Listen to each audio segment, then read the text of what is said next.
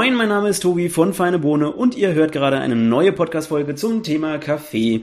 Meine Leitung geht heute in die Schweiz, denn da sind gerade Sven und Peter von Worlds Originals. Hallo, ihr beiden.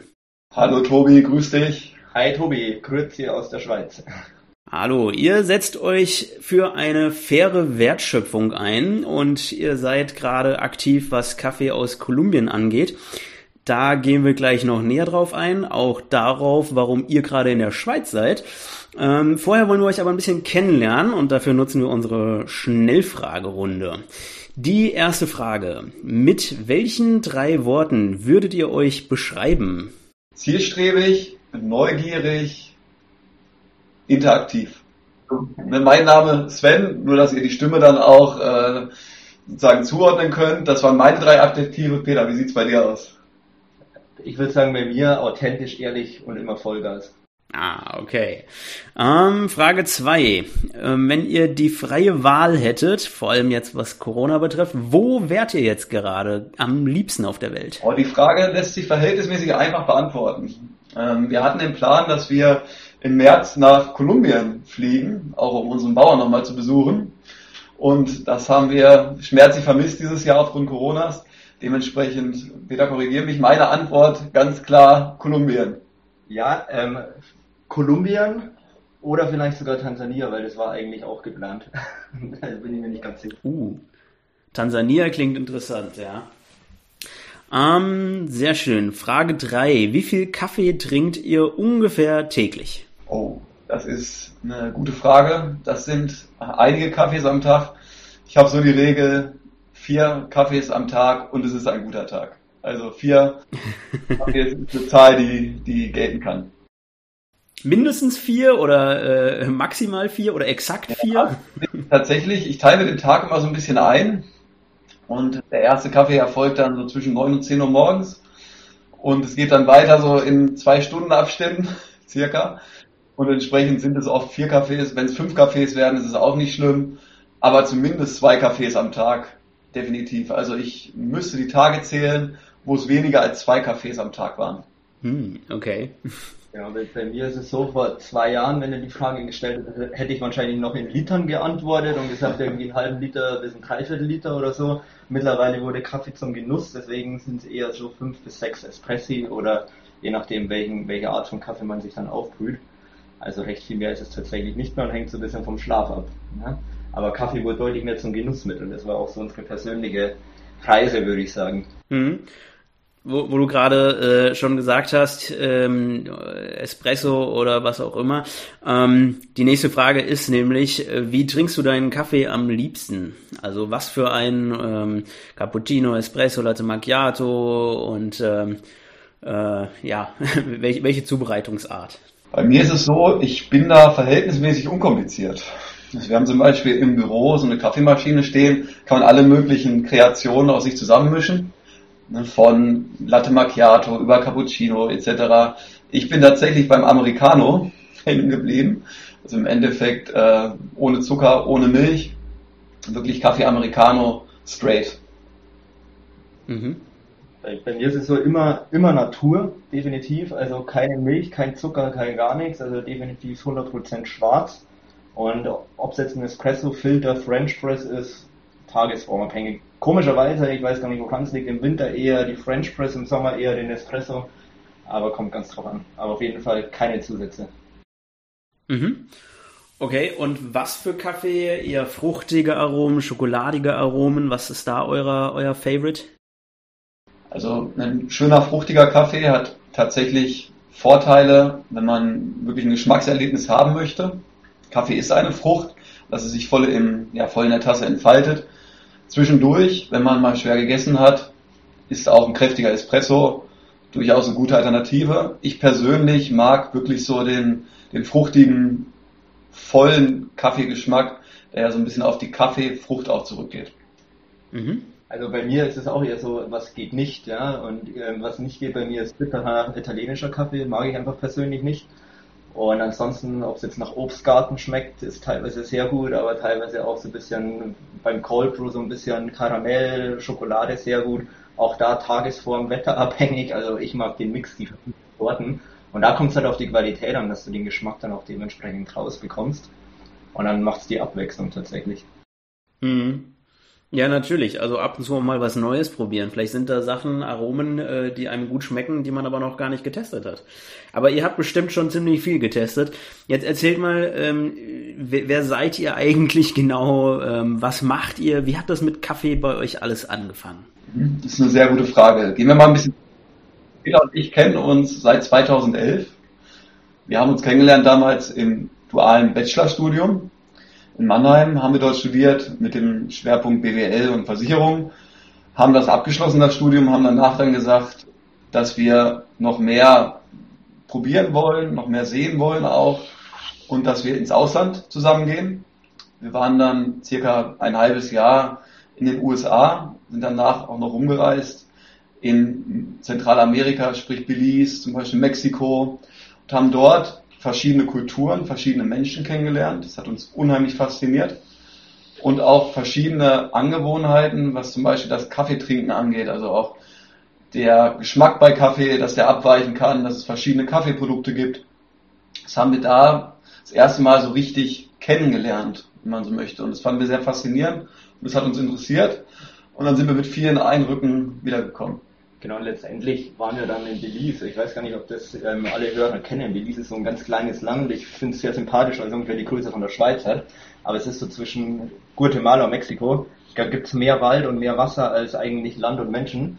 Und in dem Land waren wir dann auf so einer Insel, haben irgendwie so ein Starbucks-Café gefunden. Also zumindest hieß es Starbucks, war aber definitiv kein Starbucks. Die haben halt einfach ein Schild ausgedruckt und hingeklebt. Da ist auch ist ein, Endeffekt ein Entwicklungsland, ja, und die haben halt mit Starbucks Werbung gemacht, wir waren auch gefühlt die einzigen Touristen und haben da Kaffee getrunken und fanden den mega gut. Erstens hat er uns wach gemacht, aber was uns da, also bis zu dem Zeitpunkt muss man sagen, war Kaffee für uns ein Wachmacher, also wie, ja. wie, wie beim normalen ähm, Standard-Kaffeetrinker, der sich das rauslässt und einfach sagt, ja, er muss halt ein bisschen wach werden, trinke ich das Ding und haben dann aber gesagt, irgendwie schmeckt der ja anders. Und ich würde schon fast sagen, am Anfang war es ein bisschen, er schmeckt irgendwie komisch vielleicht sogar. Ist das aber auch Kaffee? haben dann gesagt, was ist denn da, ja, und haben dann im Endeffekt uns so ein Kaffeepäckchen mal angeguckt und uns geben lassen und dann hieß es da, ja, ist halt Belize-Kaffee, kommt irgendwie aus dem Regenwald und alles ganz toll, alles ganz besonders und haben dann den Kaffee mit nach Deutschland genommen. Haben uns einen Rucksack voll haben was mitgenommen und letztendlich war es dann so, dass wir den den Eltern gezeigt haben und ja, mein Papa ist auch so ein, so ein Kaffeefanatiker, der braucht eher so ein bisschen so, so, ein, so ein bisschen Pfiff, ja, so ein bisschen, darf schön, schön streng und koffeinhaltig äh, sein. Und das fanden wir dann so gut, dass wir gesagt haben, naja, dann gehen wir halt mal zu Röstereien und wir dürfen jetzt hier keine Namen nennen, aber es waren durchaus große Röstereien, die man auch kennt und sind da reinmarschiert und haben gesagt, ja, gibt's da denn auch diesen Billis Kaffee? Ja, und wir hatten ja keine Ahnung von Kaffee damals und gesagt, würden wir halt gern nachkaufen. Und dann haben die gesagt, ja, hier, ähm, gibt's, wir haben auch einen Kaffee aus der gleichen Region, hier zwischen Mexiko und Belize, das ist der gleiche Bergzug, so nach dem Motto. Und haben den dann gekauft und mit der Erwartungshaltung, dass er gleich schmeckt und wurden dann ernüchternd und hatten festgestellt, der schmeckt ja irgendwie komplett anders. Und nachdem wir dann wieder zurückgedacht haben, hier, das ist ja gar nicht der Kaffee, weil schmeckt ja irgendwie ganz anders, haben sie sich dann durchaus äh, bereit gefühlt, das Package mal genau anzuschauen und haben dann im Endeffekt auf die Kaffeepackung geguckt und dann war das ja nüchtern groß, dass es dann hieß, naja, der ist ja in Belize produziert. Dann haben wir gesagt, ja, den haben wir aus Belize mitgenommen, natürlich. Wo soll denn sonst das sein? Steht auch drauf, Belize Kaffee. Und dann war die Antwort, ja, nur weil Belize Kaffee draufsteht, muss er ja da nicht produziert sein. Also, das können sie ja nicht vergleichen, weil wir produzieren ja hier.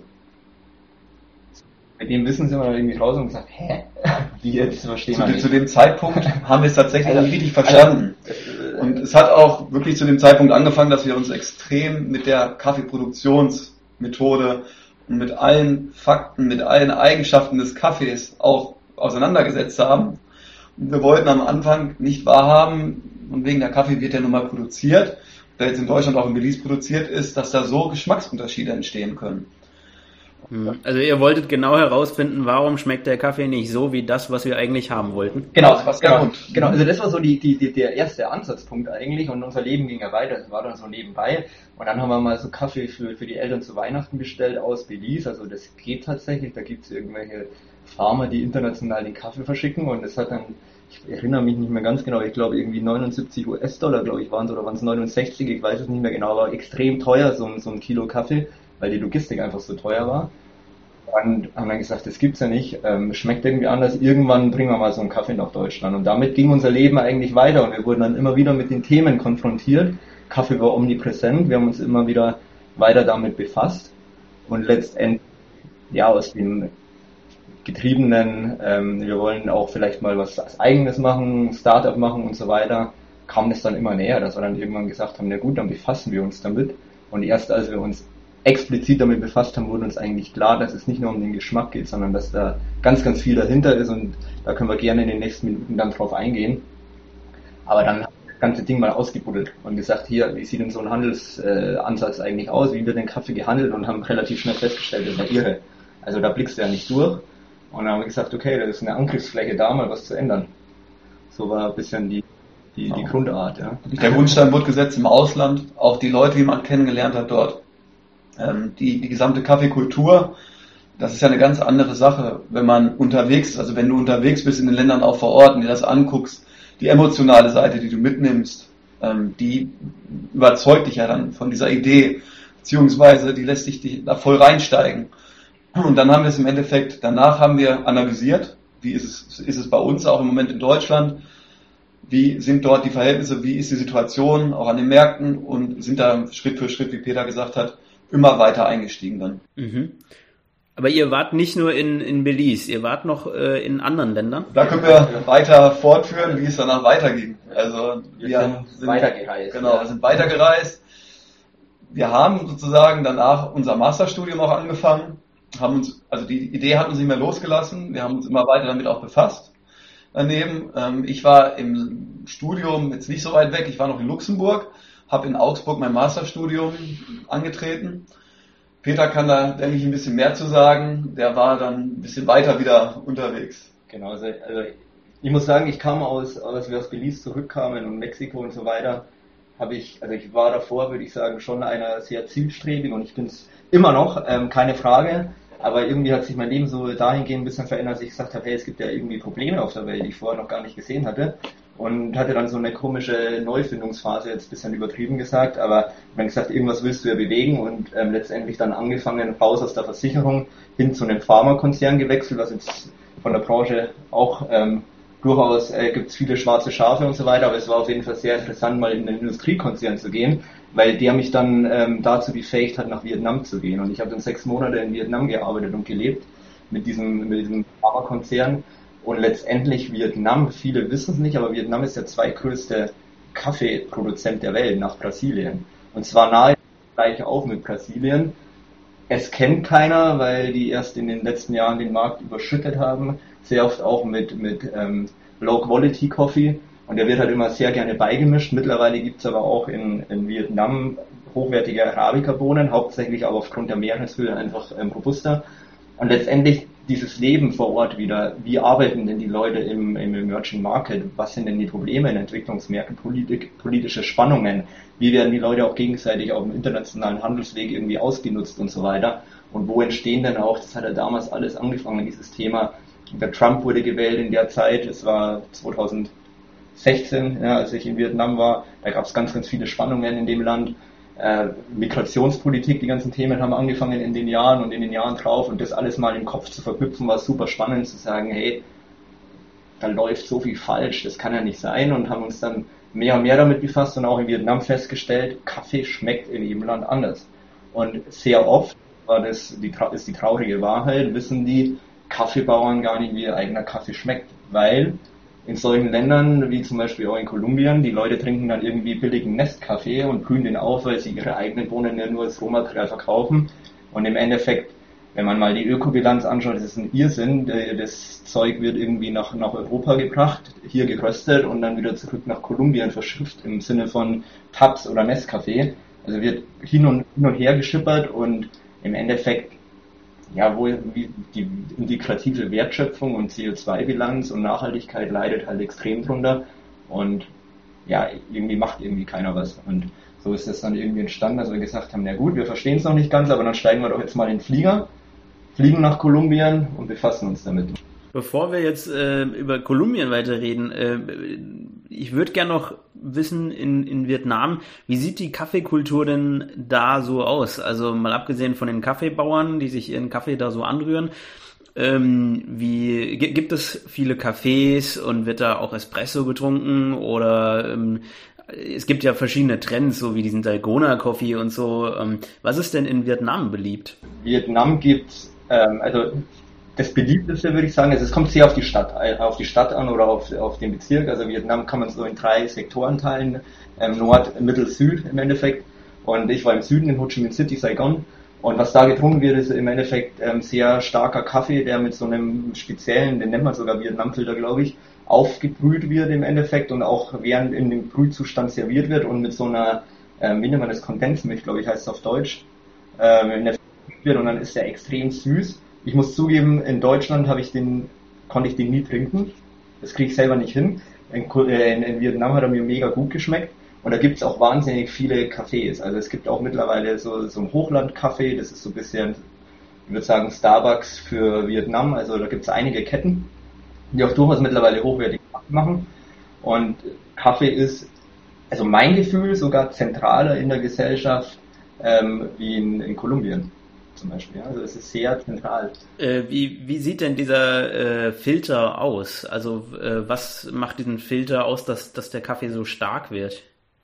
Also wir sind beide ähm, keine Barista, deswegen kann ich das gar nicht, kann ich das gar nicht so genau sagen, aber das ist so Metall, äh, ja, wie so ein Metallbecher im Endeffekt und da ist unten sind dann irgendwie Löcher drin, die relativ großporig sind und da kommt dann der Kaffee rein sehr, sehr ähm, ja, grob gemahlen und dann kommt oben nochmal so ein ja, so ein Metallfilter mit Löchern drauf und im Endeffekt gießt man das Ding dann auf, dann gibt's, dann wird es ganz langsam aufgegossen, dann kommt ein Deckel drauf und dann geht's einfach Tropfen für Tropfen durch und dauert circa, ja, je nachdem wie fest man den halt presst, 10 bis 15 Minuten. Was jetzt genau die Magic ist, finde ich sogar. Ah, okay. Das, genau da das Thema wird sein, dass natürlich das Wasser viel langsamer durchdringt durch das Pulver und viel mehr Aroma mitnimmt.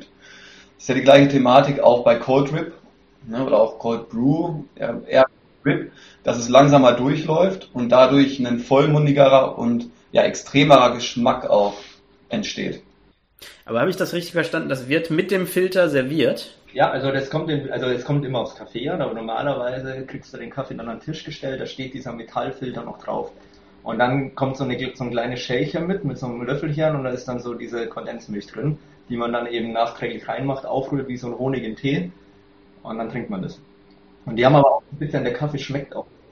Also ich bin da nie ganz genau hinterhergegangen, weil ich es auch nie ganz genau verstanden habe, weil wir sehr stark eben am Anfang auf den Handelsansatz gegangen sind. Die rösten zum Beispiel teilweise in Butterschmalz, habe ich mir sagen lassen. Also die haben so ganz komische Röstverfahren. Das heißt, der, der Kaffee schmeckt sehr oft sehr schokoladig. Das äh, klingt sehr spannend. Also das würde ich gerne mal probieren, aber ich, ich befürchte, dafür muss ich nach Vietnam. Und das ist ein Problem. ne, weil wenn man überlegt, wer sind die größten Rohbohnenexporteure in der Welt? Dann werdet ihr Vietnam auf Platz 2 finden, hinter Brasilien. Und dann denkt man ja eigentlich, wenn man das hört, dass dieser vietnamesische Kaffee eigentlich auch in Deutschland etabliert sein sollte. Das wäre jetzt eigentlich ein Gedanke, der ja kommen kann. Und wie du auch sagst, man muss nach Vietnam fahren, um diesen Kaffee zu probieren. Also wenn, wenn das hier jemand hört äh, und weiß, dass es in, in Deutschland oder Österreich, Schweiz irgendwo diesen vietnamesischen Kaffee gibt, dann soll die Person mir bitte mal Bescheid sagen, den würde ich gerne probieren. Ansonsten muss ich tatsächlich irgendwann demnächst mal nach Vietnam reisen. Aber das klingt sehr, sehr interessant. Genau. Bestimmt, also es gibt auch ein paar Startups mittlerweile, die sich mit vietnamesischem Kaffee befassen. Also müsste es eigentlich irgendwo geben, tatsächlich. Und auch für uns ja. wäre es ein interessanter, auf jeden Fall ein interessanter ja. Punkt. Das ist ja genau das, was wir auch machen wollen, dazu später noch mehr, dass wir diese Kaffeekultur auch übertragen wollen auf den Konsumenten. Also das Produkt wirklich speziell rüberbringen wollen nach Deutschland, wie es dort auch genossen wird vor Ort. Mhm. Und ähm, gut, das war jetzt ein kurzer Abstecher nochmal nach Vietnam, weil mich das interessiert hat.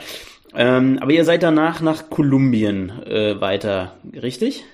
Genau. Genau, genau also ähm, kurzer, kurzer Hintergrund, was ist dazwischen passiert. Sven hat sein Studium fertig gemacht, sein Master. Ich habe mein Master fertig gemacht. Sven hat sich einen Arbeitgeber gesucht, ganz normal. Ich hatte meinen Arbeitgeber ja damals dann quasi in Vietnam und bin dann von da aus in die Schweiz und beim gleichen Arbeitgeber, also der, der, die Hauptzentrale der Firma ist einfach hier in der Schweiz. Und deswegen sind wir auch in der Schweiz, weil alles, was wir hier tun, machen wir aktuell noch nebenberuflich. Also wir versuchen das so ein bisschen auszubalancieren und ähm, Startup ähm, im Endeffekt wird immer wichtiger, nimmt mehr Priorität ein und mehr Zeit ein, aber wir sind noch nicht ähm, Vollzeit drin sozusagen. Und deswegen hier der Sitz in der Schweiz eben aus diesem Grund irgendwo gegeben. Und aus dem zweiten Grund, da können wir nachher noch ein bisschen erzählen, dass der Schweizer Markt und das Bewusstsein für Kaffee in der Schweiz ein anderes ist und deswegen das ganze Thema auch interessant ist, hier zu positionieren. Genau. Und dann sind wir nach, nach Kolumbien, das war dann 2000, ich weiß nicht, 2017, ja. Mhm. Sind wir dann, haben wir dann gesagt, okay, jetzt lassen wir mal, packen wir mal die Sachen mit immer noch verhältnismäßig hohem Unwissen eigentlich. Also wir dachten natürlich, wir wissen alles irgendwie damals weil wir uns wirklich befasst haben, aber es ist ja so eine never-ending Story, das Thema Kaffee. Es ist ja so komplex, ja. Und sind dann nach Kolumbien und haben dann nochmal sehr viel dazugelernt, würde ich sagen, ja. Ja, wir hatten auf jeden Fall diesen Drive. Also wir wollten die Kultur kennenlernen, wir wollten die Leute vor Ort kennenlernen, wollten gucken, wie wird Kaffee dort gemacht, wie wird es gelebt. Peter, wie schon erzählt, hat die Erfahrung in Vietnam gesammelt und durch Kontakte, die wir nach Kolumbien hatten, hat sich dieses Land angeboten. Es ist bekannt für seine Kaffeequalität. Wir haben gesagt, das kann ein sehr guter Match sein. Wir haben Kontakte dort konkret gehabt und haben dort dann die Leute besucht. Und ja, ähm, wir waren in verschiedenen Städten und unser Farmer, mit dem wir jetzt auch zusammenarbeiten, also wir waren zum Beispiel stark in dieser Eje de Cafeterio, also sprich die Kaffeeecke in Kolumbien. Das ist da gibt es verschiedene Kaffeehauptstädte sozusagen, also ne, Manizales, ähm, Pereira, Pereira, Armenia. Genau, Huila generell als Departamento, also sprich als Bundesland, wenn man so möchte, ist äh, sehr stark Kaffee geprägt. Also wir waren in dieser Region dort stark unterwegs und sind dann immer weiter auch in die größeren Städte gereist, haben uns wirklich auch so einen Rundumblick verschafft von Kolumbien. Aber das war so der Schwerpunkt, wenn es um Kaffee ging.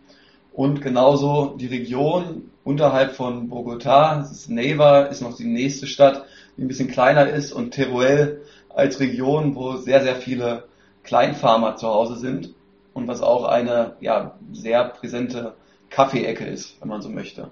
Das waren so unsere Anlaufstellen.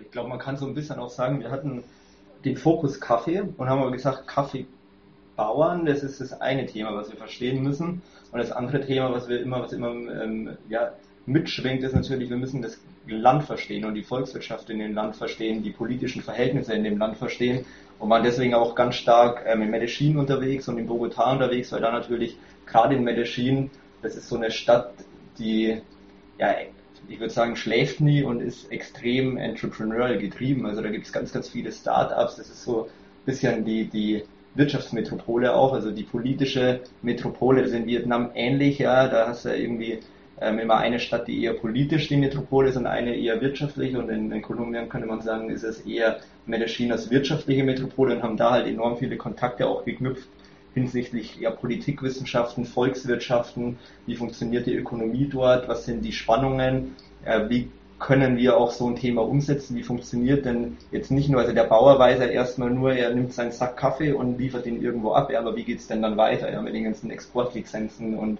ähm, welchen Antrieb haben denn junge Leute auch? Weil das Thema, was man in den Ländern mehr hat, ist, dass sich Kaffee faktisch ja nicht mehr lohnt. Und es ist ja schon auch ein bisschen ähnlich in Deutschland, ja, wenn man heute eine Landwirtschaft hat, es lohnt sich in, in vielen Fällen nicht mehr, dass es jemand übernimmt. Und letztendlich ist es da auch so. Und die jungen Leute haben halt oft dann auch keinen Bock mehr drauf und wandern in die Städte ab. Die wollen aber was machen. Und was die halt sagen ist, wir wollen keine Kaffeebauern sein, sondern wir wollen eigene Produkte, eigene Marke, eigene Firmen gründen mit Kaffee. Und da kommen dann wir ins Spiel. Wir im Endeffekt das System umstellen, dahingehend, dass der Bauer zum Produzenten wird. Und das ist ja heute nicht der Fall. Ja? Ihr kennt aber nicht zufälligerweise Nikolai Fürst. Nein. Sagt er dir was? Nee. Mir tatsächlich auch nicht. Der äh, deutsche Cup-Tasting-Meister von 2019, der mittlerweile in Medellin äh, einen Café eröffnet hat. Mit dem haben wir auch schon eine Podcast-Folge aufgenommen. Könnt ihr euch mal anhören. Vielleicht ist das auch eine gute Connection. Der kennt sich nämlich auch ziemlich gut aus, was die Kaffeebauern da in, in der Region angeht. Vielleicht entdeckt ihr so auch nochmal neuen Kaffee. Sehr, sehr spannend, ja. Also, also in Kolumbien gibt es ganz, ganz ähm, verschiedene Kaffeesorten auch, also alles relativ hochwertig, aber auch in je nach Region hat man da unterschiedliche Geschmäcker und so weiter. Und Genau, also, also ganz spannend. Haben Vielen wir- Dank für haben den wir Tipp. Sortiert. Dankeschön. Ja, das war auch schon der erste Teil unserer Podcast-Folge mit Sven und Peter von World Originals. In Teil 2 erfahren wir dann mehr über den Kaffee aus Kolumbien und den aktuellen Pitch bei Bits and Pretzels.